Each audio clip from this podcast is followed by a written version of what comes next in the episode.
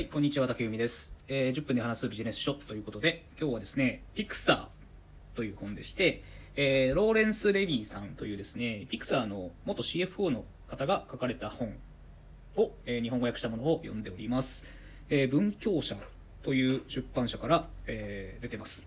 これはですね、えっと、Kindle Unlimited であったので、ちょっと読んでみました。あのね、ビジネス書というよりは、小説みたいですね。多分ノンフィクションの話なんですけども、めちゃくちゃ面白かったですね。でね、あの、まあ、簡単にお話をしますと、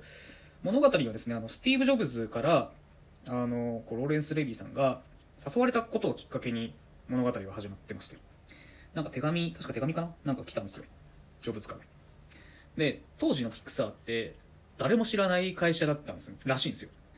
スティーブ・ジョブズが出資したまあ、あの、スティーブ・ジョブズの会社だっていうことは、なんとなくみんな知られていたらしいんですけども、あの、そもそもスティーブ・ジョブズも、アップルから製法されちゃったんですよね。自分で作った会社から製法されて、で、えっと、ピクサーに行ったんですけども、まあ、当時はあの、ピクサーが何やってるかよくわかんないし、しかもね、あの、潰れかけの会社だったらしいんですよね。で、あの、映画、作品を作っていた会社っていうのは当時からそうだったんですけども、あの作品って公開してからやっとお金が入るじゃないですか。で作るまでにめちゃくちゃ時間がかかっていてなのであのすごく貧乏だったと。でスティーブ・ジョブズがあのお金を貸してたらしいんですよその会社に。今月もこのぐらいだろみたいな。なんか渋々。はい。今月の分みたいな。なんかもう本当潰れかけの会社だったらしいんですよね。であのそんな会社にローレンス・レビーさんが誘われてで会社見学した時に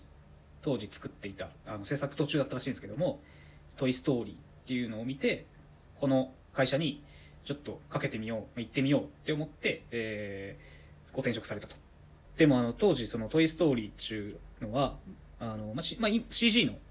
完全にコンピュータグラフィックスのアニメーションらしいんですけども、ごめんなさい、僕ちょっとね、あの、記憶が曖昧なんですけども、見たってことはあるんですけども、あの、ちょっとね、どんな映画だったっけなっていうのをね、ちょっと今思い出せないんですけども、まあ、コンピュータグラフィックスの映画ですと。で、世界で前例がなかったらしいんですよ。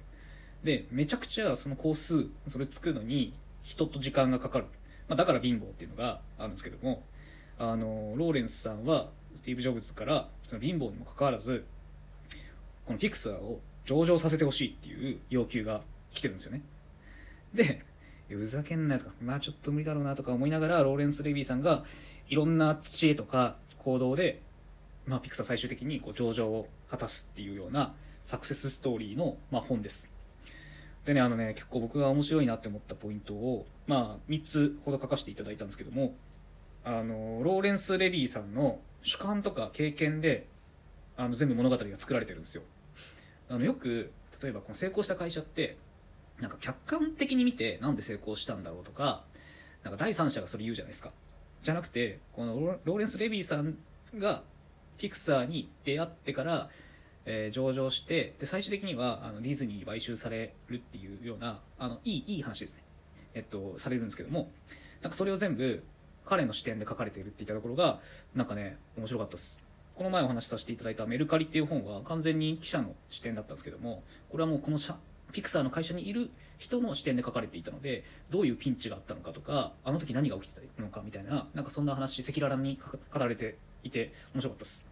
で、二つ目は、あのね、スティーブ・ジョブズがね、あの、いい感じの、なんか、悪悪者じゃないんですけども、いい感じにこの目の上の単行部感が、なんかいい味出してますね。でめっちゃ無理難題ってくるんですよ。まず上場させてほしいっていうのも、まあ、結構難しいなって話なんですけども、主幹事条件は、あそことあそこじゃないと嫌だみたいな。で、もうそこと取り合ってもらえなかったんで、いや、そのレイビーさんは、あの、この会社にならお話を受けてくれるそうですみたいな話しても、いや、そんな会社どこだよみたいな。なんかめっちゃ上から目線っていう、なんかね、この、ジョブズが、なんかこう無理難題を言って、それをレイビーさんが苦心しながらも、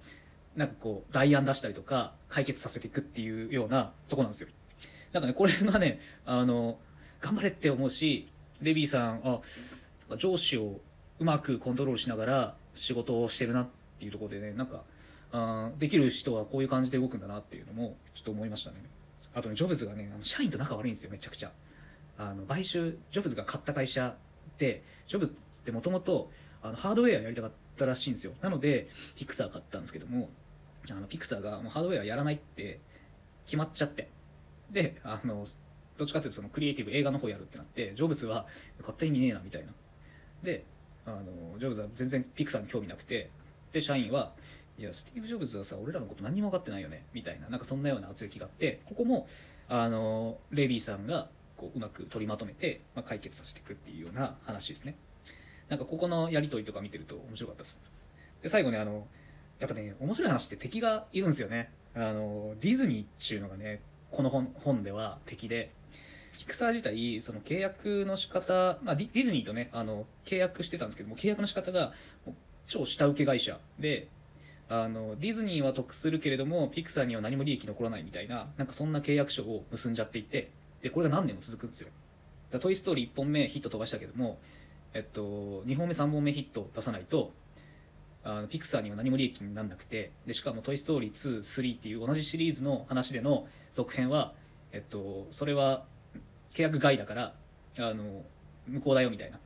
なんかね結構まあ読むと分かるんですけど無理難題な契約させられていてでここをどうするかっていったところも話の一つの中心でしたね。池井戸潤さんの下町ロケットみたいな感じです。話で言うと。なんか池井戸潤さんもなんかあの銀行員とか必ずファイナンスに詳しい人がいてそことビジネスサイドの人がいてでタッグ組んで無理難題を解消したりとかちょっと敵を倒すじゃないですけども、まあ、ステップアップしていくっていうような話だと思うんですけどもこれのめちゃくちゃあの似てますね。で池井戸さんの本が好きだったらピクサーは絶対面白いと思います。なので僕はこれあのすごくおすすめです。これがね Kindle, Kindle Unlimited で無料で読めちゃうんであのいいっすよね。1ヶ月確か？Kindle Unlimited980 円とかなんでこの1冊読むだけで元が取れちゃうんでいや Kindle Unlimited 最高みたいな。ちょっと話されたんですけどもピクサー結構面白いんでぜひ読んでいただければと思います。はい、えー、今日は以上でございます。最後まで聞いていただきありがとうございました。